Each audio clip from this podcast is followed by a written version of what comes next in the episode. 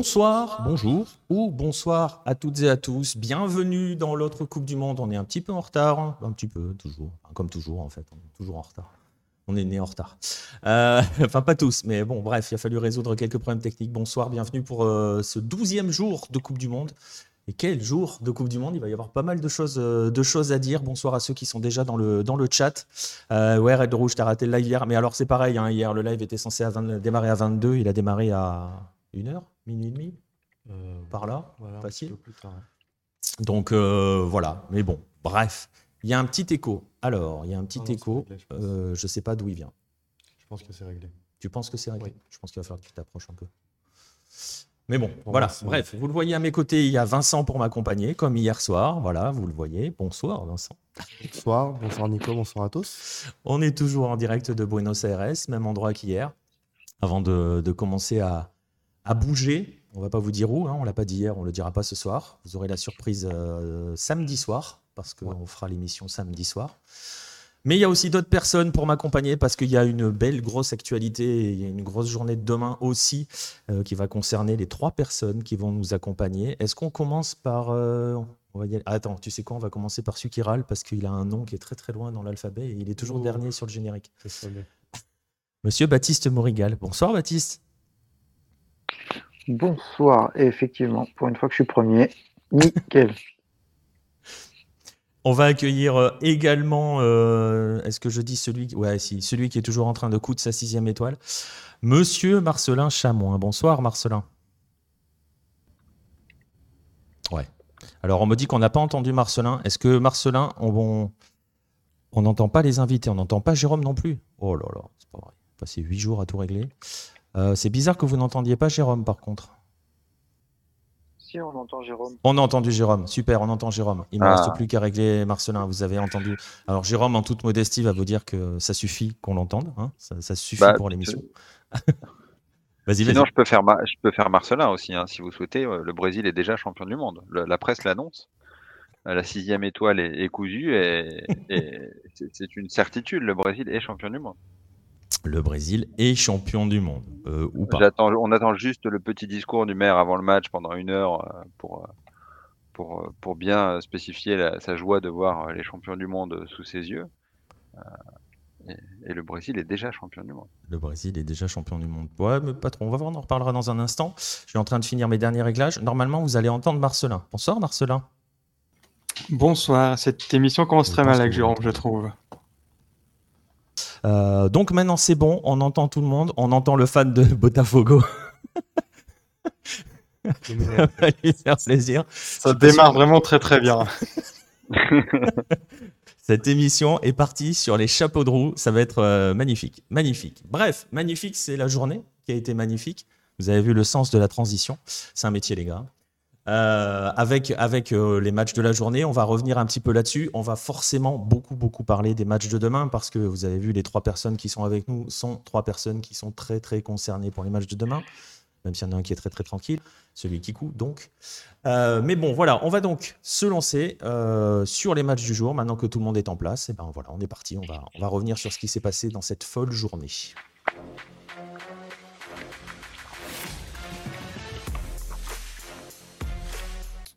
Et on va donc revenir, on va donc afficher déjà les, résultats du jour. Euh, parce qu'il y a eu quand même. Euh, ouais, ça a été une sacrée journée, hein, Vincent. Ouais, surtout la, fin d'après-midi, donc euh, la fin de soirée pour vous. On a bien aimé, ouais. C'était pas mal. Le sprint final des dernières minutes, on vous affiche les, les, résultats, vous les connaissez, vous avez forcément regardé regardé les matchs. Euh, cette élimination de la Belgique euh, face à la Croatie. voilà, on va pas, on va pas accabler le pauvre Romelo Higuain, mais quand même. la victoire. Est-ce que Courtois nous a fait une petite sortie ou pas? De quoi? Est-ce que Courtois nous a fait une petite conf de presse où il dit que l'équipe la, plus forte est éliminée? Écoute, je t'avoue que je n'ai pas vu les conférences de presse ou les réactions. Euh, je, t'avoue que j'ai pas forcément trop envie de d'écouter Courtois non plus. Mais euh, oui, c'est une des réactions. Il y en a un qui l'avait annoncé en tout cas, qui avait été très lucide avant la compète hein, euh, ou pendant la compète. C'était Kevin De Bruyne qui avait dit qu'il avait une équipe plus faible qu'en 2018. Ça avait dû faire beaucoup plaisir, mais au moins lui, il était lucide. Euh, mais bon, voilà. 0-0 euh, donc entre la Croatie et la Belgique. La Belgique est éliminée. Euh, c'est vraiment la fin de cette génération 2018, hein, je pense qu'on peut le dire. Oui, clairement. C'était le coup de massue final. Plus intéressant pour nous de voir. on va parler du deuxième match après avec le Maroc, notamment, mais. Et justement, tu parlais du Maroc. Maroc qui a gagné 2-1 face au Canada. Alors bon, le Canada termine avec, avec trois défaites avec un contenu intéressant. Enfin, ça s'est un peu étiolé hein, au fil des matchs. Euh, c'est aussi ça, apprendre à gérer une Coupe du Monde. Euh, le Canada qui a tout donné pendant 45 euh, minutes, 60 minutes dans le premier match et qui s'est un peu éclaté au, sol à la fin. Mais ils apprennent, ils apprennent. On verra en 2026. On les attend pour 2026. C'était un peu la même histoire avec l'Équateur d'ailleurs. On les attend pour 2026 avec des parallèles hein, quand même dans la façon de gérer les énergies et gérer les efforts sur les trois matchs. Euh, mais donc, quand même, ça n'enlève en rien la très très belle victoire du Maroc. Euh, et ça n'enlève en rien la très très belle qualification du Maroc. Et on a envie de dire, 4 ans après ce qui s'est passé en 2018, bah, c'est presque un moindre mal. Oui, complètement, c'est mérité pour le Maroc. Le Costa, euh, le Costa Rica, pardon, le Canada, au moins ils ont marqué un but de nouveau. On sait qu'ils avaient cette barrière psychologique un petit peu. Et comme tu disais, je pense que l'objectif c'était 2026 avant tout. Donc euh, maintenant, on va voir ce qu'ils font dans les qualifs déjà. Oui. Et on les attendra plus tard. Pour l'Équateur, euh, pour le coup, je me fais pas trop de soucis non plus. Non, moi non plus. on va voir s'ils arrivent à, confirmer là-dessus. Euh, un petit mot, messieurs, sur, sur, sur ces, ce groupe-là, avec donc la Croatie et le Maroc qui passent. Ça vous surprend ou pas, si l'un d'entre vous veut y aller? Alors moi, je trouve juste que le Canada a voulu jouer au foot et s'est pris trois roustes alors que la Belgique n'a pas joué au foot et, pouvait se qualifier, tu vois. Et j'ai trouvé ça assez, euh, assez dommage. Ah, le Canada a perdu beaucoup sur le premier match, en fait. Hein. Bah, c'est ça. Mais même, ils ont toujours essayé de jouer. Ils ont jamais. Un peu comme les, les Saoudiens. C'est-à-dire qu'ils n'ont jamais dit bon, bah, on va garer le bus. Ils ont toujours voulu aller de l'avant, euh, jouer au foot, développer quelque chose. Malheureusement, c'est pas passé. Bon, ils apprennent. Euh, mais euh, bon, après, sur ce dernier match face au Maroc, ils ne sont pas qualifiés. Est-ce qu'ils avaient même, la même implication? Bon, je ne sais pas, je n'ai pas regardé le match. Mais voilà, je trouve que c'est dommage que c'est l'une des deux équipes qui, avait, qui était la plus attrayante à voir parmi les quatre et qui soit éliminée la première. Après, tu parles de la Belgique, voilà, mais ce qu'a proposé la Croatie, tu vois, je mets les trois petits points de suspension, voilà quoi. J'ai pas dit qu'ils avaient super bien joué, moi, je trouve, les Croates. Non, non, non, mais par rapport à la Belgique, par exemple, tu vois. Voilà, ah la Croatie est aussi qualifiée. Oui. Mais tu vois, entre le Maroc, le premier match, c'était compliqué. Mm. Mais tu as vu que sur le deuxième, et alors aujourd'hui, j'ai pas vu, mais sur le deuxième, c'était déjà beaucoup mieux. Euh, là où la Croatie a, eu beaucoup de mal face au Canada. Et en fait, le Canada s'est épuisé tout seul. J'ai l'impression que le Canada s'est juste épuisé. C'est ça. Bah, c'est un peu le même problème, c'est ce qu'on disait, hein, c'est le même problème avec l'Équateur. Ils sont partis très très fort et chaque match avançant, il y avait de moins en moins de jus en gros. C'est ça. voilà, bah, c'est juste dommage, mais après c'est la Coupe du Monde, il faut apprendre. Exactement. Euh, les deux autres résultats, c'était peut-être le scénario le plus fou, les deux autres matchs. On va, on va s'attarder un petit peu là-dessus, euh, avec euh, cette incroyable victoire du Japon face à l'Espagne. Baptiste, incroyable Heureusement, l'Australie ne sera pas le seul représentant asiatique au final. Heureusement pour toi d'ailleurs. Alors, l'Australie, l'Australie n'a jamais été le représentant asiatique, je tiens à le préciser. Non, mais maintenant, ils le sont. Hier, il était revenu. Pas du tout. Permets-nous d'en douter. La mauvaise foi du bonhomme. Non, le, Japon, c'est juste incroyable. Après, euh, je pense que certains euh, en Espagne ou en Allemagne, peut-être, ou parleront de ce ballon qui est sorti, pas sorti. Personnellement, euh, voilà, j'en ai déjà parlé, mais je comprends pas qu'on ait pu accorder ce but. peut-être qu'il y, a une explication, hein, c'est sûr, il y a une explication, mais voilà. après, c'est vraiment le truc incroyable, c'est que les deux matchs où ils se font, on va dire, bouffer dans la possession, dans, le contrôle du jeu, etc., c'est les deux matchs qui gagnent en revenant au score. C'est-à-dire qu'ils étaient menés et ils reviennent au score en deuxième période. Et ils retournent le match à, chaque, fois. Exactement. Et à chaque fois, c'est avec des changements de Moriyasu à la pause. C'est-à-dire que Dohan ne jouait pas euh, au premier match, il rentre, il fait les différences. Dohan ne jouait pas ce soir au début, il rentre, il fait la différence. Donc Moriyasu, en fait, a juste euh, j'ai l'impression qu'il a juste compris comment il devait euh, euh, gagner un match quand il est mené. Par contre, il faudrait maintenant qu'il comprenne comment on gagne un match quand on archi-domine son adversaire. Oui, mais ils vont se retrouver dans une position. qui, qui, gagne le groupe? C'est le Japon hein, qui gagne le groupe? Oui. C'est ça. Hein? Deuxième. Oui. Donc, ils affronteront la Croatie. Incroyable. Et là, il faut s'attendre à ce qu'ils aient un peu plus la balle quand même. Parce que la Croatie. Vu le milieu de la Croatie, c'est probable que. Ah, vu les ambitions croates depuis le début. Euh. Ouais, mais le Japon, je l'ai vu tellement à l'aise en deuxième période euh, défendant comme ça que pour le coup, je voudrais plus un scénario similaire. Je sais pas ce que tu en penses, Baptiste. Bah, je sais. Face à la Croatie, je pense que c'est hyper ouvert et je sais pas qui va avoir la maîtrise du ballon. Et le Japon, j'espère pour le Japon que ce n'est pas eux qui l'auront, parce qu'on l'a vu face au Costa Rica, ils ne savent pas comment euh, péter un bloc défensif en fait. Mmh. déjà, ils essaient de rentrer dans le but avec le ballon. Il faudra peut-être leur dire qu'ils ont le droit de frapper de loin. Ils l'ont fait aujourd'hui en plus. Euh, donc, je ne sais pas comment ça va se passer, mais c'est très intéressant. Le Japon, comme face à la Belgique en 2018, peut espérer aller encore plus loin. Ouais. C'est fou. Hein. On rappelle qu'en 2018, euh, la ah. Belgique, ça, passe euh, récrac. Hein. Ah ben, ça se joue à une fin de match. Hein. Il y a un, un contre de fin de match. Et après, aujourd'hui, est-ce que les Espagnols nous ont pas fait un on veut pas affronter la Croatie, mais plutôt le Maroc, en plus ça élimine l'Allemagne, etc. Parce que je sais pas si vous avez vu le match, mais à partir du moment où le Costa Rica était devant, les Espagnols, ils ont repris le ballon, le Japon n'a plus touché un seul. Hein. Donc, ouais, mais euh, ils n'étaient pas non plus les Espagnols qui ont mis un peu le curseur. Non. Oui, mais l'Espagne n'a pas. L'Allemagne est revenue. ce que dit Baptiste. L'Espagne n'a pas juste. Euh, bah, c'était, c'était une théorie qui circulait. Hein. C'était une théorie qui a circulé. Alors, on sait ce que ça vaut. Je ne vais pas lancer Jérôme là-dessus euh, avec les réseaux, mais c'était une théorie qu'on a vu passer. L'Espagne, en voyant les résultats des deux matchs précédents, l'Espagne a tout intérêt, entre guillemets, même si je ne suis pas sûr que. Enfin, euh, parler d'intérêt euh, dans une défaite, euh, avoir intérêt à perdre, mais ça pouvait arranger l'Espagne de perdre, ça sortait l'Allemagne et ça lui et, ça lui évitait la Croatie au, prochain tour, quoi. Donc les, les amis théoriciens du complot doivent être ravis après les deux matchs là. Enfin surtout après ce match. Bah, c'est ça.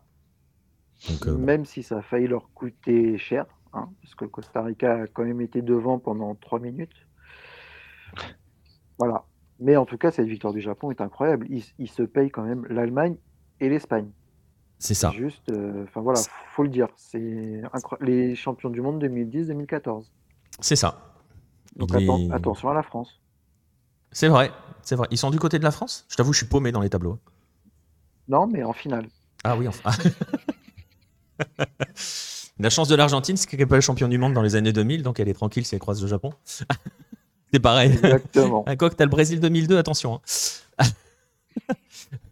mais euh, Au Japon en plus. Oui, en plus. En plus. Mais euh, oui, non, mais après, euh, pour répondre à Paul Pismut dans le chat, non, je pense pas que l'Espagne ait, joué à ça.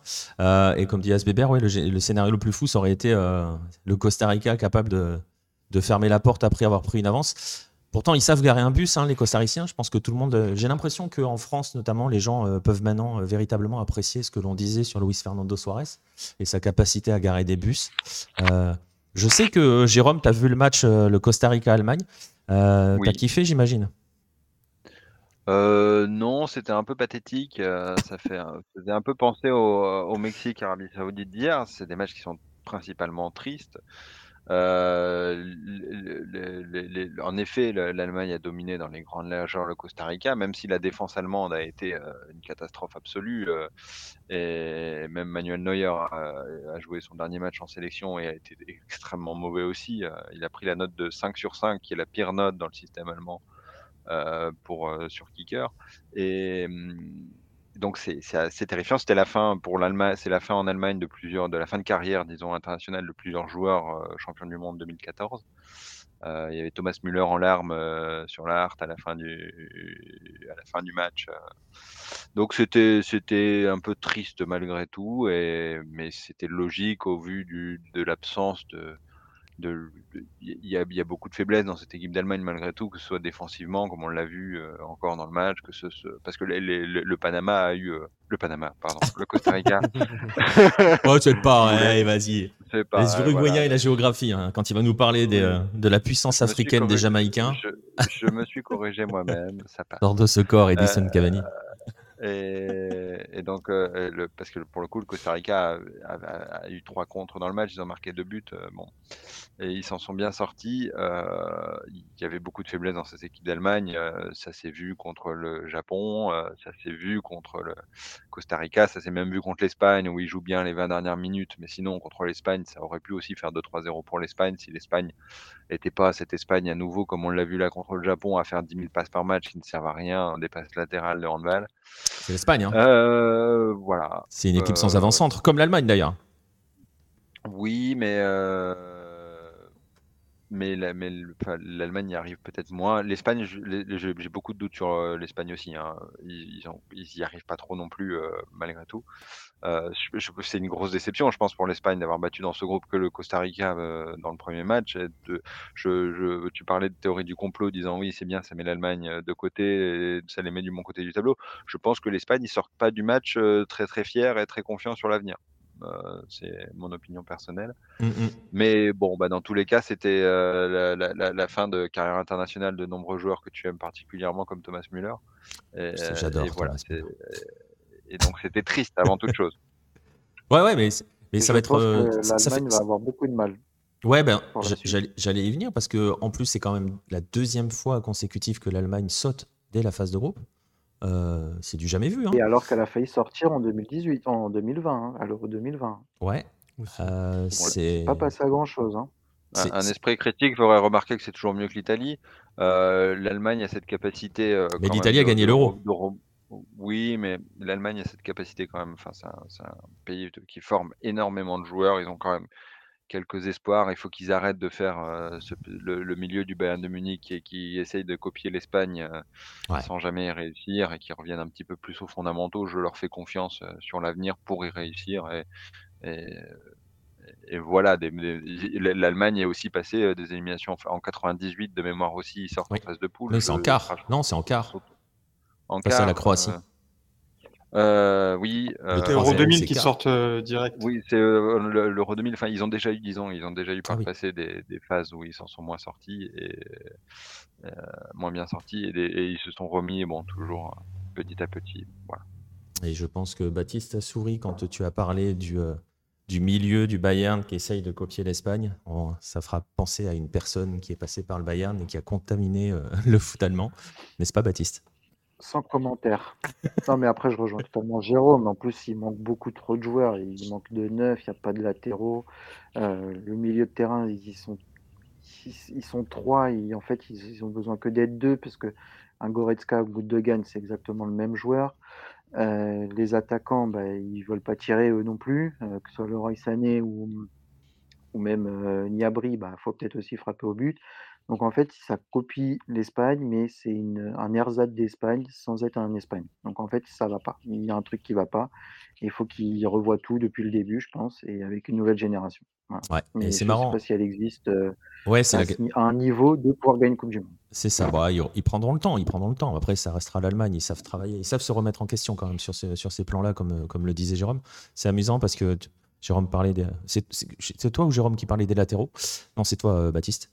Euh, mm. Ils n'ont pas de latéraux, c'est amusant. Dans le chat, il y a des messages, euh, Red le Rouge notamment, qui nous dit que l'Espagne n'a pas de latéraux. Euh, on critique les latéraux du Brésil, on critique les latéraux de l'équipe de France. bon, si vous avez 13 ans et que ah, vous avez envie de devenir pro, mettez-vous à être un bon hein. latéral. Quoi. Ah, mais latéraux, c'est un vrai problème dans le foot aujourd'hui, au sens large. La Corée n'a pas de latéraux, par exemple. Enfin, que des latéraux offensifs, pas défensifs. Euh, tu regardes tous les pays, globalement, la Belgique, les latéraux, bah, c'est pas non plus le truc euh, incroyable. Euh, tu regardes, je sais pas, on va dire, l'Argentine, Tagliafico, c'est pas non plus le truc incroyable désormais. Il est pas il y a quelques temps. et, et l'Argentine, hier, fait sa différence avec les latéraux. Ouais, complètement. Molina. Je n'ai pas regardé le match hier. Je ne l'ai pas vu. Bah, tu as Acuna qui fait une très très bonne première mi-temps et tu as Molina de l'autre côté qui fait, une, qui fait la décision en fait. après, c'est face aux, Polonais. Hein. Ah ouais, mais bon. Mais tu vois, et on, l'a évoqué avec le Brésil par exemple, le problème des latéraux. Euh, Marcelin va pouvoir confirmer, mais euh, Titch a choisi pour le coup des profils euh, défensifs. Bah oui, mais il en faut aussi. Hein. Oui, mais bon, donc il y a quelques sélections. En tout cas, en gros, on peut dire que Argentine et Brésil, eux, ont des latéraux. Ouais, pour le coup. Totalement, même si Acuna, à la base, c'était pas un latéral. C'est un milieu. Euh, mais, il a été bien reconverti. le... côté droit, Molina, euh, c'est top, hein, franchement. Mais, mais tu n'as pas de latéraux qui, aujourd'hui, sont capables de jouer offensif et défensif en même temps. C'est soit l'un, soit l'autre. C'est vrai. C'est vrai. C'est vrai. C'est vrai. Mais bon, bref, enfin, même, en tout cas. Même dans les, même dans les clubs, hein. si tu regardes dans les clubs. Le, problème des latéraux est un, est un, est un vrai problème. Ouais, Red le Rouge nous parle d'Akimi avec le Maroc, c'est pas faux. Je trouve pas qu'il Caceres, bien. Caceres, tu disais, euh, Jérôme? Oui, c'était une boutade, c'était de bon. Alfonso Davis ne joue pas latéral avec le Canada à Rennes Rouge. Donc, euh, ça ne compte pas. Et, au Bayern, c'est pas non plus assurance touriste sans défense. quoi. C'est juste qu'il est rapide, mais c'est pas un défenseur incroyable. Hmm. Non, mais bon. Donc, euh, voilà, les latéraux, c'est un sujet dans le foot aujourd'hui. Bref, en attendant, en attendant donc, euh, l'Allemagne a sauté. J'aurais été provocateur, j'aurais dit qu'une fois de plus, un groupe de la mort avec le Costa Rica euh, fait sauter un géant, mais c'est vraiment pas le Costa Rica qui a fait sauter les géants cette année. Donc euh, voilà, on parlait d'équipes qui doivent construire pour 2026. Eux, bah voilà, un bon courage au Costa Rica. On n'a absolument rien vu, aucun motif d'espoir, euh, rien. ils sont qualifiés d'office pour 2026. Pendant trois minutes, ils ont éliminé l'Allemagne et l'Espagne quand même. C'est vrai, pendant trois minutes. Ok, donc on a, vu, euh, on a eu 3 minutes d'espoir au Costa Rica euh, sur 180 euh, minutes de football sans compter les arrêts. Non, 200, 270 minutes de football sans compter les arrêts de jeu. C'est bien. 300 minutes. Ouais, on peut même dire ah bon, 300 minutes. Mais bon, bref, voilà. ça va dégager des, pas mal de routes, cette histoire, hein, parce que ça nous envoie l'Espagne de, de l'autre côté. Oui. Et je sais qu'il y en a un qui m'entend là et qui est bien content parce que c'était potentiellement son quart de finale. Euh, Marcelin. Euh, ça va mieux là? Euh, Ouais, ça fait plaisir quand même, parce que c'est vrai que je craignais un petit peu l'Espagne, même s'il il y, a un huitième de finale quand même avant. Mais ouais, après, c'est Japon ou Croatie. Et pareil, Croatie, je n'ai pas trouvé exceptionnel sur ce début de mondial. Donc ça peut faire un, Brésil-Japon en quart, pourquoi pas, si tout se passe bien. Brésil-Japon, ça serait assez excitant quand même. Hein? Ça serait pas mal, moi j'aimerais bien le, Japon en carré. Et le Japon donc croise la Croatie. C'est ça, puisque c'est Espagne-Maroc, c'est le remake du scandale de 2018. Ça avait fait 2-2 avec ces histoires de VAR, etc. On va, souhaiter, on va espérer, on va souhaiter pour les Marocains que ça se passe mieux. Je pense pour moi, pour l'instant, c'est le huitième le plus sexy, hein, Espagne-Maroc. C'est vrai que sur le papier, c'est pas mal. Ouais. Sur le papier, c'est pas mal. Bah quoi, t'as pas envie de revoir la Pologne? Tu peux demander à Nico ma réaction hier. Ouais. Voilà. On aurait préféré voir passer le Mexique, pas par affinité particulière avec le Mexique, mais euh, voilà, la Coupe du Monde qui ressemble à un euro, euh, ça va deux minutes. Quoi. De notre côté. Euh, L'Arabie Saoudite aurait dû gagner face à la Pologne, on n'en parlerait plus. Eh mais bon. Voilà. Deux erreurs défensives et voilà.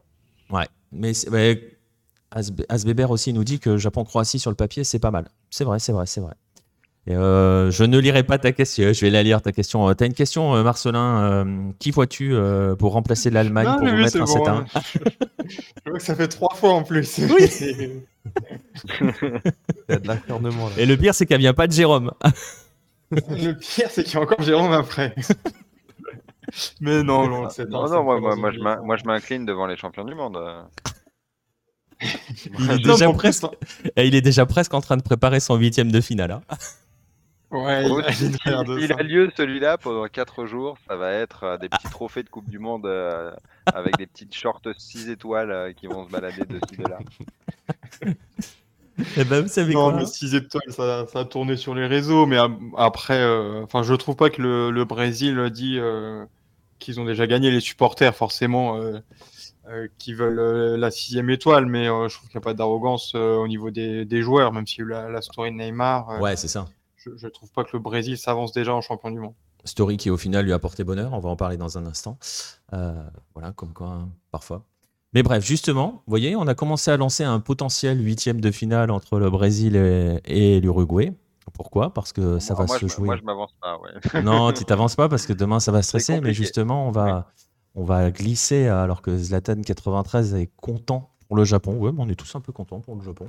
Toujours une équipe euh, excitante à voir jouer. Donc, euh, ça joue toujours bien. Et puis si vous suivez la J-League, euh, bah forcément, vous kiffez forcément le football japonais. On va passer justement à la journée de demain, parce que demain, il va y avoir aussi, aussi du lourd.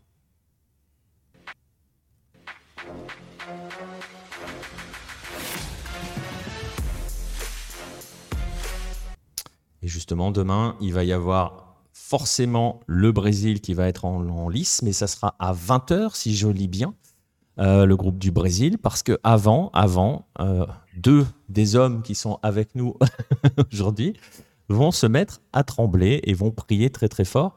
Euh, on va commencer peut-être par Jérôme, hein, puisqu'il était chaud pour chambrer les Brésiliens. tu peux commencer par le seul qui va trembler. Hein. Oui. moi, je vais trembler de rien du tout. C'est vrai que tu nous l'as fait depuis le début, celle-là. Hein. Bah, non, mais je vais trembler de rien du tout. Je, attends, si Jérôme il fait quelque chose de cool, la Corée, elle n'existe même pas. Il faut qu'il y ait un match nul dans ce match. Je ne vois pas du tout un match nul. C'est impossible.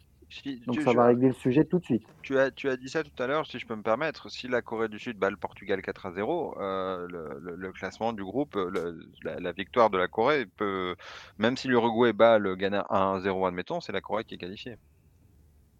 4-0 face au Portugal. Hein. Alors, c'est pas 4-0 pour être précis, je crois que c'est 2 ou 3 ah, Il faut qu'il qu marque un but plus que l'Uruguay, il me semble, pour être très précis. S'il y a victoire du, de la Corée et de l'Uruguay, il faut que la Corée marque. Euh, euh, non, je, dis une bêtise en plus. Euh, la, Corée est devant l'Uruguay, donc a une meilleure différence de but que l'Uruguay.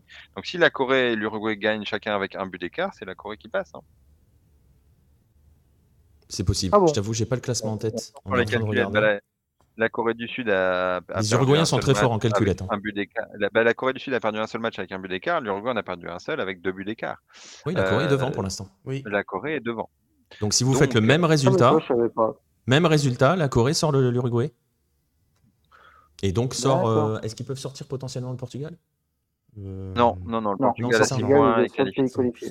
Ah, et Portugal est qualifié. Donc victoire de la, de la Corée du Sud et la Corée du Sud sort l'Uruguay. Bah, victoire, ah, sauf, si l'Uruguay gagne par plus de deux buts d'écart. Voilà, euh, dans ce cas-là, euh, par rapport à la Corée. Eh bien justement, tu parles de l'Uruguay, Jérôme. On en est où dans cet Uruguay? On a beaucoup insisté. Alors on n'a pas eu le temps de faire le, on n'a pas pu faire le débrief de, de la deuxième journée où on a eu la sensation. Malheureusement malheureusement.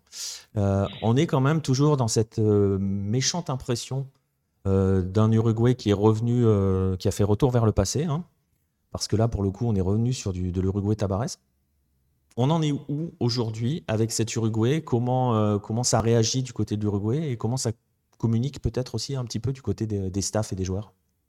Eh ce qui est de rigolo, c'est que ce que tu dis sur le retour vers l'Uruguay de Tabarès, c'était valable pour le match contre la Corée du Sud. Euh, pour le match contre le coup contre le Portugal, on, est, on a fait un retour euh, entre guillemets encore plus loin en arrière, vrai. Euh, puisque Tabarès n'était pas un adepte de la défense à 5. Et parfois, le match, l'effectif a été présenté notamment comme par la FIFA dans un, comme un 3-4-3 ou ce genre de choses. c'était pas du tout le cas. C'était vraiment une défense à 5 avec deux défenseurs sur les côtés, puisque Varela et Oliveira des joueurs, euh, oui, dans l'animation, ils peuvent déborder, etc. Mais c'était une défense à 5, quelle que soit la façon dont on le prenne. et ça, c'était encore plus loin, c'était pousser le, vice encore plus loin que ce que l'a, ne l'a pas, ne l'a jamais fait, parce que j'ai pas souvenir à part en cours de match, quand, à part en cours de match, mais sinon j'ai pas souvenir qu'il ait démarré avec une défense vraiment à 5 comme ça. ça a beaucoup, il y a, beaucoup de, d'incompréhension en fait, de ne pas comprendre pourquoi l'Uruguay n'a pas joué ces deux matchs. Il y a de l'incompréhension du public qui regarde les matchs. Euh, il y a de l'incompréhension et c'est peut-être un petit peu plus problématique des joueurs. Euh, dont beaucoup ont déclaré à la fin du match ne pas comprendre euh, à quoi ils jouent, grosso modo, ce qui est toujours problématique dans des, enfin, dans des déclarations publiques. Mmh. au deuxième match de la Coupe du Monde, quand ça commence à dire bah, il y a beaucoup d'amertume, d'amertume et on comprend pas à, quoi on joue.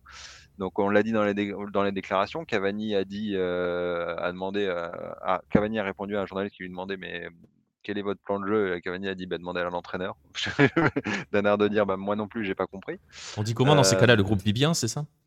Voilà. Alors après, dans la conférence de presse aujourd'hui, évidemment, ils se sont ressoudés un petit peu, je pense, en dernier en se disant que c'était, il y avait un match à jouer et que de toute façon, si l'Uruguay perd, je pense qu'Alonso saute, donc euh, ils vont le jouer à fond. Ils vont le jouer a priori en 4-4-2 en revenant euh, à ce qui avait été, à ce qui avait très bien fonctionné à la fin des éliminatoires et ce qui est incompréhensible que ce ne soit pas, euh, que pas été repris pendant la compétition, c'est-à-dire avec un 4-4-2 avec a priori donc Darwin, Nunez et Luis Suarez en attaque et sur les côtés sans doute, même si c'est pas encore confirmé, mais Jordan De Arrascaeta qui sera titulaire sur le côté gauche en 10, euh, un petit peu dans, entre, entre, la entre le milieu et l'attaque. Et, tout le monde espère que ça va marcher, même si maintenant ça se joue sur un match et que sur un match, euh, le, Ghana a montré des, qualités, bonnes qualités quand même euh, pendant cette Coupe du Monde, donc ça va être très compliqué. Euh, à la fin, ce qui peut rester, ce sera beaucoup d'amertume quand même euh, et de frustration. C'est l'un des. L'Uruguay a eu montré beaucoup, beaucoup de gestes de frustration, comme on le voit quand Valverde crie à la fin du match contre la Corée. Pour moi, c'est vraiment uniquement de la frustration. Mmh. C'est-à-dire qu'il se dit on n'a pas joué alors qu'on avait quelque chose à faire et d'y aller, genre, euh, enfin, il faut qu'on fasse quelque chose. Betancourt a fait la même lors du match contre le Portugal, a, a, gueulé à un moment donné plusieurs fois en regardant par terre avec une frustration. On sentait vraiment de la frustration. Et tout le long du match contre la, le, Portugal, euh, ça s'est vu sur le visage de Valverde notamment, qui avait l'air euh, comme une âme en peine sur le terrain, parce qu'il il sentait qu'ils ils peuvent faire mieux. Hein. On parle de Federico Valverde, qui est un excellent joueur. Et, et, voilà, j'ai déjà beaucoup trop parlé dans ma réponse à ta question. Non, mais c'est surtout, tu dis, ils sentaient qu'ils pouvaient faire mieux. Non, mais c'est intéressant. Hein. Et quand tu dis, ils sentaient qu'ils pouvaient faire mieux, c'est surtout qu'ils ont montré qu'ils peuvent faire mieux. C'est ça le truc, tu vois, parce que si c'était depuis, j'ai envie de te dire, un, une dynamique au long cours où on se dit, bon, euh, au bout d'un moment, on se dirait, bon, c'est bien gentil, mais Bentancourt, euh, c'est un espoir euh, qui, pour l'instant, franchit pas le palier. On pourrait presque, on pourrait dire la même chose, tu vois, entre guillemets, dans les analyses à l'instant T. Le fait est que le duo Valverde-Bentancourt, le milieu uruguayen Sos-Diego Alonso, ça fonctionnait de fou, quoi. Oui, ça a très bien fonctionné lors des derniers matchs éliminatoires et c'est ça l'incompréhension principale, c'est que il n'a pas osé le remettre en Coupe du Monde et les gens comprennent pas pourquoi parce que une Coupe du Monde ça se joue. Euh, il, n'a il, a, pas, il a pas osé. Il a, il a eu peur. Enfin, je j'ai pas d'autre explication moi à titre personnel qu'il a eu peur. Il a été bousculé là-dessus. Euh, oui, ah bah bousculé. Euh, enfin, tu vois ce que je veux dire. Est-ce que la presse est venue le chercher là-dessus oui, bah, la presse, mais même rien que le fait, est-ce que la presse, les, questions de la conférence de presse étaient beaucoup, mais vous réagissez comment au fait que vos joueurs vous, disent ça, quoi? Et il a expliqué qu'il avait une conversation avec eux, qu'il y a des choses qui allaient changer, qu'il faisait son autocritique et que oui, demain, demain, je t'annonce d'ores et déjà que l'Uruguay va pas sortir avec une défense à 5 sur le terrain, ça c'est sûr et certain. ça va dépendre des hommes qu'il va mettre aussi. Oui, mais quand je dis oui, pas une défense à 5, c'est qu'il va sortir en 4-4-2 et pas sans doute sans Vecino, sans doute avec et sans doute avec l'équipe qu'il avait contre contre le Pérou, contre le Paraguay, contre contre le Venezuela quand ça quand l'Uruguay s'en était très bien sorti à la fin des éliminatoires. Et, et ce sera et après il faut prier entre guillemets un peu le Seigneur maintenant parce que parce qu'il faudra battre le Ghana avec un suffisamment bon score pour comme on l'a vu euh, passer devant et le Ghana, ça si on les bat, c'est assez simple, euh, et passer devant la Corée du Sud au cas où si la Corée du Sud euh, s'animait à, battre éventuellement le, Portugal. et en se méfiant d'un Ghana, je ne sais pas si justement ça va être une question par rapport à ce match-là. Alors je sais que généralement on est toujours tous un petit peu, je dis tous, c'est de manière générale dans les sélections, et dans les médias d'une sélection, on est toujours plus focalisé sur sa sélection que sur l'adversaire. Euh, le Ghana est quand même extrêmement dangereux si l'Uruguay doit vraiment sortir. Euh, va pas falloir laisser beaucoup d'espace à des joueurs comme Kudus, etc. On en parle de tout cela en Uruguay? On a regardé un peu l'adversaire ou pour l'instant non, on focus 100% Uruguay? Non, de, ce que j'ai vu, de ce que j'ai entendu et vu, c'est vraiment un focus sur l'Uruguay. Euh, après, tout le monde a peur du Ghana. Il, y a aussi, tout, c'est marrant, tout le monde parle du traumatisme du Ghana en 2010. Les, Uruguayens savent aussi que le Ghana est une bonne équipe. Euh, ils savent que c'est une équipe très dangereuse offensivement, avec quelques faiblesses défensives, de ce que j'ai entendu euh, et de ce que j'ai vu aussi à titre personnel. mais, mais, le principal point est de se dire quand même que logiquement, cette Uruguay devrait pouvoir battre le Ghana. Euh, il va falloir faire autre chose que ce qui a été fait euh, durant les deux derniers matchs. Et dernière petite question par rapport à ce match-là, tu viens de l'évoquer, le fameux match de 2010, tout le monde va nous en parler, nous en parle, en reparle, en reparle, etc. Il est présent euh, à l'abord de ce match en Uruguay ou non? Oui, si, quand même. On en parle, en Uruguay, on en parle, les journalistes en parlent, les joueurs ne veulent pas en parler. Luis Suarez a répondu longuement aujourd'hui à une question en anglais en conférence de presse, lui demandant de s'excuser, etc. Il lui a dit bah écoutez, j'ai pris mon carton rouge, il y a eu penalty, le reste, c'est pas mon problème. donc on, ça en parle beaucoup moins quand même, enfin, ce qui, ce la priorité, c'est pour l'Uruguay maintenant, c'est de se qualifier à la vie et à la mort. C'est-à-dire que de, demain, à cette heure-ci, la Coupe du Monde peut très bien déjà être terminée. Et c'est surtout ça le vrai, vrai problème, peu importe l'adversaire. C'est, un nouveau match. Et j'imagine que ce serait vécu comme un sacré échec que de ne pas sortir de ce groupe-là. Oui, oh bah, de toute façon, oui, oui, bah surtout après les précédentes coupes du monde, euh, surtout dans, dans un groupe qui est quand même en effet présenté comme abordable, mais ça je m'en méfie. Enfin, les, les, les, bons et les mauvais groupes, on le voit à la fin de la, Coupe du Monde, on ne le voit pas au début. mais, mais oui, évidemment, ce sera évidemment un échec de pas, de, de, surtout footballistiquement, de, de, de, rien avoir montré. Et, et, surtout une frustration, comme je disais, une frustration, une certaine rage, de se dire euh, la, coupe, du Monde n'a jamais démarré. C'est marrant parce que j'ai, on a forcément deux équipes. Euh, pour moi, évidemment, c'est l'équipe de France et, l'équipe du Uruguay. Et, j'avais toujours peur, j'avais toujours dit pour l'équipe de France, son premier match, c'est sa finale. Et il faut vraiment que l'équipe de France joue le premier match comme si c'était le dernier. Et, et je m'attendais pas à ce que bon, l'équipe de France a bien pris son match et je m'attendais pas à ce que l'équipe du Uruguay ne, ne, soit pas capable de voir qu'il fallait jouer euh, chaque match dans une Coupe du Monde comme si c'était la finale, comme si c'était le dernier. Et là, vraiment, le sentiment, c'est que la Coupe du Monde n'a pas démarré et qu'elle est déjà terminée si demain l'Uruguay ne se qualifie pas. Ouais, et ça, c'est une vraie frustration. Donc voilà, ma frustration côté Uruguay. Tu vois, Red Rouge, euh, le on s'est dit les choses pour l'Uruguay. Hein, ça a apparemment été le cas. Hein, ils se sont peut-être dit les choses. On verra si ça sert à quelque chose de se dire les choses. Euh, on n'en parle pas trop ici hein, du parcours de l'Uruguay. Pourtant, c'est le voisin. Oh. Euh, sur Twitter, un petit peu. Mais, mais pour le reste, les Argentins sont contents d'être qualifiés, contents d'être dans la bonne partie du tableau, du coup. Parce que concrètement, entre Australie ou France, euh, oui. Ils te le diront pas forcément, parce qu'ils vont me dire oui, non. Ouais, il y avait du soulagement quand même. Hein. Hier, euh, quand tu leur dis euh, on joue l'Australie, enfin, tu discutes prochain match, l'Australie, bon. 2-3-0, on me disait. C'est ça. on verra, attention, hein. Le Pérou se voyait déjà à la Coupe du Monde. Hein. Oui. Et voilà. vu, vu les pénalties de Messi, par exemple on verra. On verra. On verra. Bref, voilà pour l'Uruguay. Il y a l'adversaire direct de l'Uruguay dans cette qualification. Il y a forcément le Ghana qui, pour l'instant, arrive en position de qualifier. Et il y en a un autre qui attend euh, tapis dans l'ombre, entre guillemets. C'est, on l'a dit, hein, la Corée du Sud. C'est avec toi, Baptiste. Eh bien, justement, euh, même si toi, tu n'y crois pas des masses, au final, alors que tu as des raisons d'y croire, en fait, euh, quel état d'esprit côté coréen? On, l'aborde comment ce match? Est-ce qu'on l'aborde comme une finale? Est-ce qu'on y croit on n'ose pas dire grand-chose. Si, alors ils disent qu'ils y croient, parce que de toute façon, ils ne peuvent pas dire autre chose. Euh, surtout après le match face au Ghana, où ils ont. En fait, là où c'est marrant ce que dit Jérôme, c'est que l'Uruguay, il y a de la frustration, mais parce qu'on dirait qu'ils n'ont pas commencé leur mondial, dans le jeu, etc. Face à la Corée, enfin la Corée, c'est complètement le contraire. C'est-à-dire que c'est la Corée qui joue bien, alors qu'on n'avait pas l'habitude de la voir, mais qui ne gagne pas. C'est un peu, un peu paradoxal. Après, ils ont perdu face au Ghana sur des erreurs qu'on connaissait. C'est-à-dire qu'ils ont pris ils savent pas défendre sur les coups de arrêtés. Ils ont pris un but, ils ont paniqué, ils en ont pris un deuxième tout de suite. Et ensuite, ils ont été à l'abordage à fond. On l'a vu, ils, ils méritaient de mettre plus de buts, mais ils n'en ont pas été capables. Donc voilà, ça, leur a joué un tour. Et finalement, on a vu à la fin du match une énorme frustration des joueurs et de Paulo Bento qui a été jusqu'au ridicule de se faire expulser et qui va arriver face au Portugal sans être sur le banc. Alors que, hein, on l'attendait, ce euh, Paulo Bento face au Portugal. Alors que tout, alors qu'il gâche une histoire en fait. Il gâche une histoire qui aurait pu être, qui aurait pu être belle, soit dramatique, soit euh, de façon exceptionnelle. Il il se qualifie face au Portugal 2002, etc. Ou éliminé face au Portugal, revanche de 2002 où lui il avait été éliminé, etc. Bref, donc il se gâche de ça, mais les Coréens y croient parce qu'ils ont bien joué sur deux matchs. Même s'ils n'ont pas eu les résultats escomptés, ils y croient.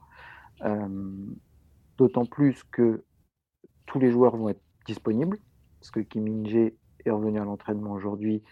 Il était blessé au mollet, euh, mais visiblement ça va. Et Wang Yishan est lui aussi de retour. Donc lui, il était vraiment euh, absent pour les deux premiers matchs. Et là, il est de retour. Donc, ils y croient.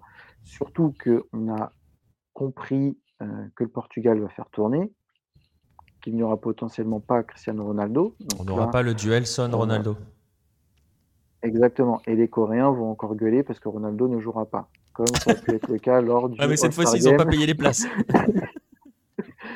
cette fois-ci, ils n'ont pas payé les places. Enfin, Après, je pense que cette fois-ci, ils sont plutôt contents s'ils ne jouent pas. Je pense aussi.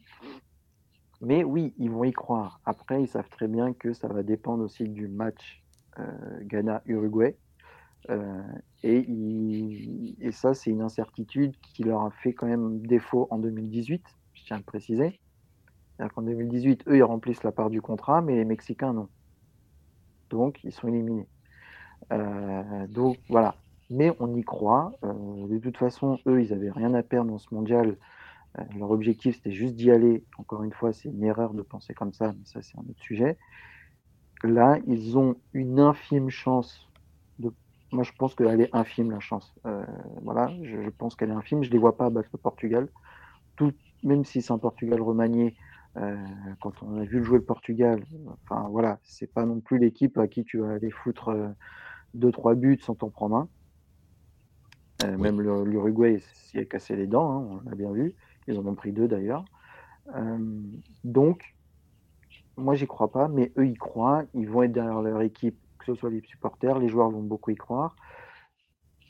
Après, moi j'ai peur mentalement. Même s'ils y croient, j'ai peur mentalement. On a vu la grosse déception après le match. On a vu les vidéos où il y a Kuja Chol qui lui commente euh, pour la télé coréenne, qui était dans la, la, zone mixte, où il a pris les joueurs, euh, notamment Son Heung-min et Wang In-bom dans, dans ses bras parce qu'ils étaient en larmes, etc. On a quand même vu des joueurs impactés par une défaite au deuxième match.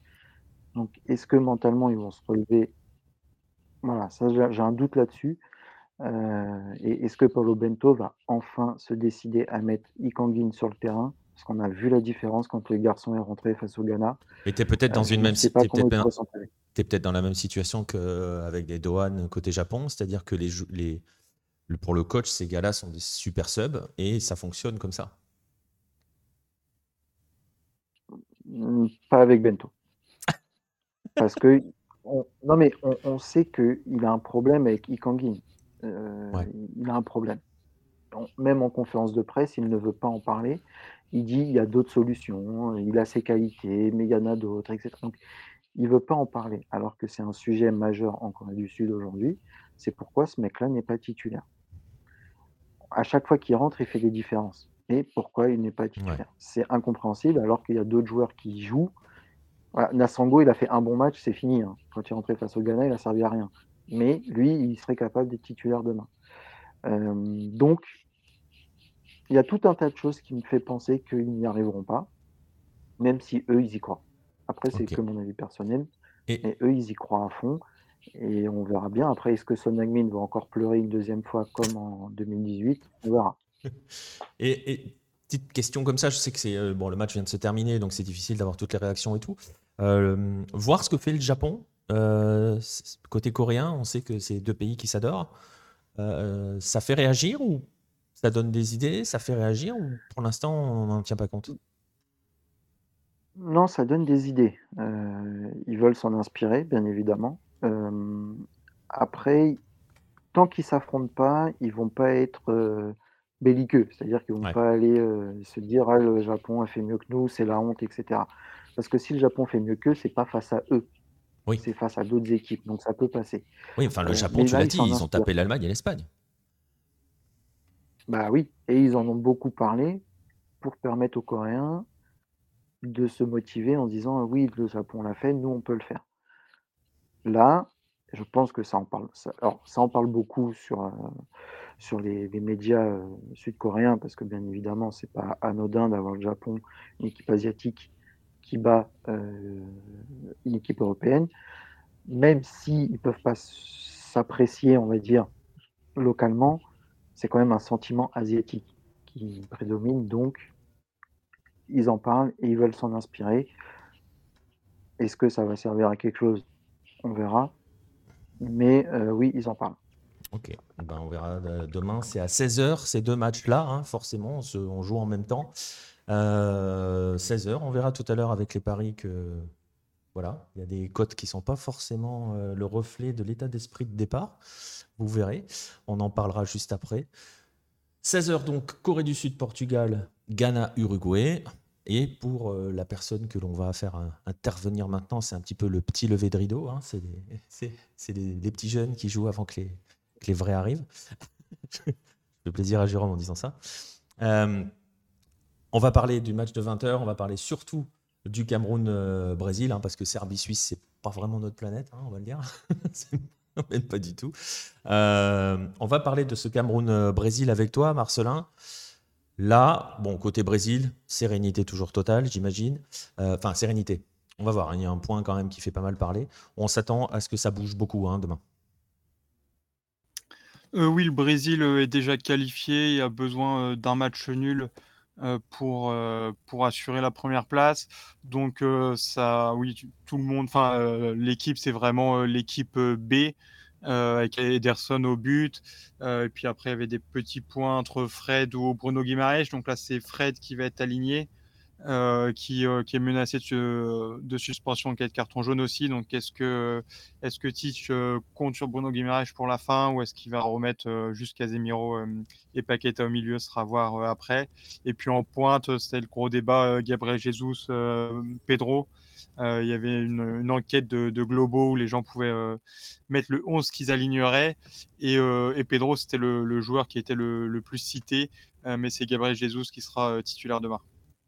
Euh, c'est fait, hein, c'est sûr, parce que j'ai vu tout à l'heure sur Globo qu'il y avait encore euh, Pedro entre parenthèses. Hein. Non, là, ça a été, euh, ça a été confirmé sur le, le enfin, en tout cas, le dernier entraînement, c'était ce, ce qui était aligné. Donc, il faudrait, je pense, un pépin physique pour que ça soit autre chose. Mais sinon, c'est Gabriel Jesus. Ouais, après, il y a quand même des chances qu'on le voit dans le match, Pedro. C'est pas, pas possible qu'il joue pas, quoi.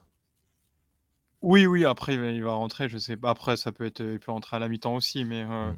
c'est vrai qu'il y avait pas mal de monde qui poussait pour, euh, pour sa titularisation, surtout que Gabriel Jesus a toujours pas marqué en, Coupe du Monde, donc même sans parler de Pedro, il est, assez contesté, euh, Gabriel Jesus.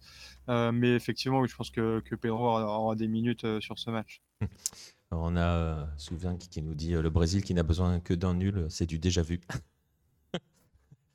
Euh, voilà, on va, on va en prendre des nouvelles de Pelé euh, dans un instant, euh, Red le Rouge. On va prendre des nouvelles d'un joueur, surtout, puisque c'est forcément ce qui, j'imagine, Marcelin fait beaucoup, beaucoup, beaucoup couler d'encre pardon, au, Brésil, c'est le, cas Neymar.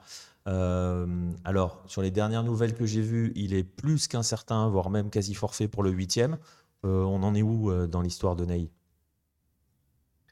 Alors, l'adjoint dit qu'on était en processus d'évolution. Donc euh, voilà. Ok. Donc ça évolue. Euh, oui, j'ai l'impression que ça peut être compliqué pour le huitième aussi, surtout qu'il arrive assez vite. C'est lundi le huitième de finale s'il euh, termine premier. Donc il n'y a, a pas vraiment d'infos du staff. Mais voilà, c'est en cours, mais effectivement, ça peut être compliqué pour, pour les huitièmes pour Neymar, alors que Danilo et Alexandro qui sont aussi blessés, euh, ça devrait être, bon pour, euh, pour un huitième. c'est même limite, c'est même limite presque inquiétant qu'on utilise ce tel type de langage, euh, processus d'évolution, ça veut rien dire. Euh, mais c'est peut-être même inquiétant le fait de justement de verrouiller la communication, de ne surtout pas en parler. Euh, si ça allait mieux, forcément, il l'aurait dit. oui, peut-être. Après, ouais, je pense qu'ils veulent pas, ils veulent pas s'avancer. je sais pas si c'est un signe positif ou, ou négatif, mais en tout cas, c'est quand même une, grosse absence. Je trouve que sur le, match contre la Suisse, on a ressenti euh, l'absence de Neymar, même si euh, lui, il n'avait pas fait un grand match en soi euh, contre la Serbie. il aide quand même beaucoup les, coéquipiers en fait à, bah, ils sont plus libérés forcément. Il y a toute l'attention sur Neymar, donc ça, libère un peu les autres à côté. Et donc je trouve que son absence s'est fait ressentir sur sur le match contre la Suisse. Et son absence pourrait vraiment, pour le coup parce que bon, ils ont, parfaitement démarré leur Coupe du Monde, ils ont pour l'instant géré tranquillement jusqu'ici, mais tu as toujours besoin de ton facteur X quand tu vas entrer dans les, matchs clés. quoi. Euh, oui, bah, ouais, on va voir si euh, comment après euh, en huitième euh, Tis s'adapte, s'il fait un 4-2-4 ou, un 4-3-3. je pense aussi pour ça qu'il a mis Rodrigo, qui peut être celui qui peut le remplacer poste pour poste. Mais oui, après sur la, phase finale, tu as besoin des joueurs qui sont habitués à ces événements. Euh, même si euh, Vinicius a été très bon contre, euh, contre la Suisse, ça peut, en effet, il peut manquer sur, sur la suite de la compétition. Et voilà, donc le Brésil est déjà qualifié. Vous avez vu, va faire tourner face au Cameroun. On se projette déjà côté brésilien? On s'est amusé à calculer un potentiel huitième ou on essaye d'éviter la malédiction? Euh, Je n'ai pas l'impression qu'on en parle trop pour l'instant. Euh, surtout sur le huitième à venir, il n'y a pas trop de crainte euh, si c'est euh, l'Uruguay, par exemple. Regardez un peu plus sur. de... Ce que je ressens, non, c'est pas, c'est pas une vanne, c'est pas pour. Parce que moi, par contre, moi, je serais pas serein Brésil-Uruguay en huitième de finale. Mais pour l'instant, on l'anticipe. J'ai l'impression aussi. Mais on ne l'anticipe pas pour l'instant. En fait, on a regardé surtout l'Argentine si, si on les affrontait en, finale ou en demi-finale. Ouais, oui, c'est vrai, c'est vrai que euh, si vous finissez premier, vous êtes côté argentin. On ça se projette pas trop encore hein, ici en Argentine sur le potentiel Brésil. J'en ai pas entendu parler. Non, on continue de célébrer euh, la victoire. Et Ouais. on rencontre assez vite, je pense. Ouais, parce qu'il y avait quand même déjà du monde hier à l'obélisque euh, pour célébrer une qualification pour les huitièmes de finale. Ils ont célébré une victoire contre le Mexique, alors du coup, ça me surprend qu'à moitié. Ouais, ouais, ouais. Et justement, bah, c'est une bonne transition pour Marcelin. Dernière question par rapport au, Brésil. Euh, la fièvre est montée ou pour l'instant c'est un petit peu euh, tranquille? Euh, Le deuxième match, je suis allé le voir sur. Il y a un écran géant à la plage de, Copacabana. bon, par contre, on s'est pris la pluie au bout de 30 minutes de jeu, donc je pense qu'il y en a qui sont, partis ouais, le, dès le pluie. donc, je pense qu'il y en a qui sont, sont partis avant. Mais, mais sinon, l'ambiance était vraiment sympa. Après, dans les rues, je trouve pas, pas encore vraiment. C'est plus les, jours de match, tu sens qu'il y, a, qu'il y a un match, mais sinon, il n'y a pas encore de, de fièvre de Coupe du Monde, je trouve. Ouais, c'est un peu décevant ou ça te paraît logique? Bah, pour l'instant, je pense que c'est assez logique, surtout que le Brésil s'est qualifié assez tranquillement. Donc, tu as moins la pression forcément pour un, troisième match où il n'y a pas vraiment euh, d'enjeu. Donc euh, je pense que ça viendra surtout sur le huitième et puis, euh, et puis après la suite de la compétition. Puis après la suite de la compétition avec justement l'Espagne qui a disparu du, du chemin. Ça a été vu comment cette deuxième place espagnole? Bah, je pense que les gens sont, sont satisfaits. Après, c'est encore récent, du coup, je n'ai pas encore vraiment vu toutes les réactions.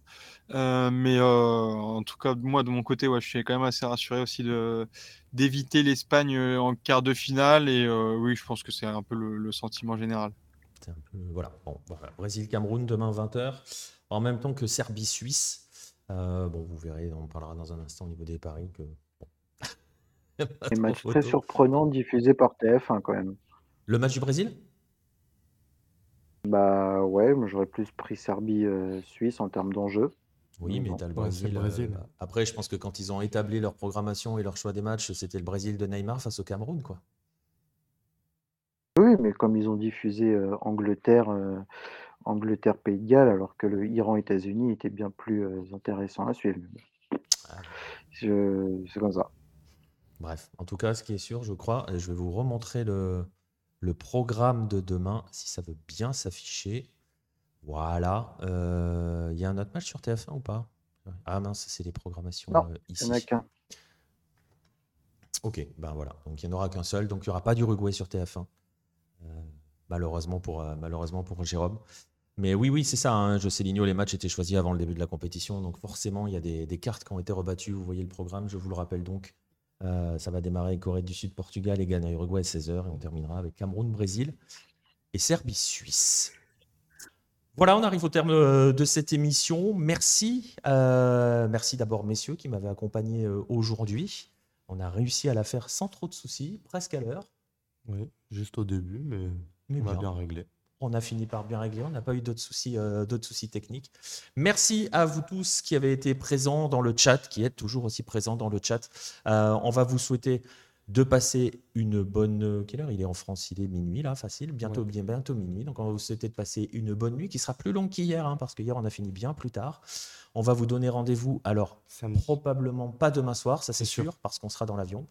Euh, sauf si Baptiste arrive à gérer. Mais sinon, on vous donne rendez-vous samedi soir. Demain soir, je serai décédé. Hein. c'est vrai. je suis éliminé, je parle plus. Hein. On me voit plus là, hein, c'est fini.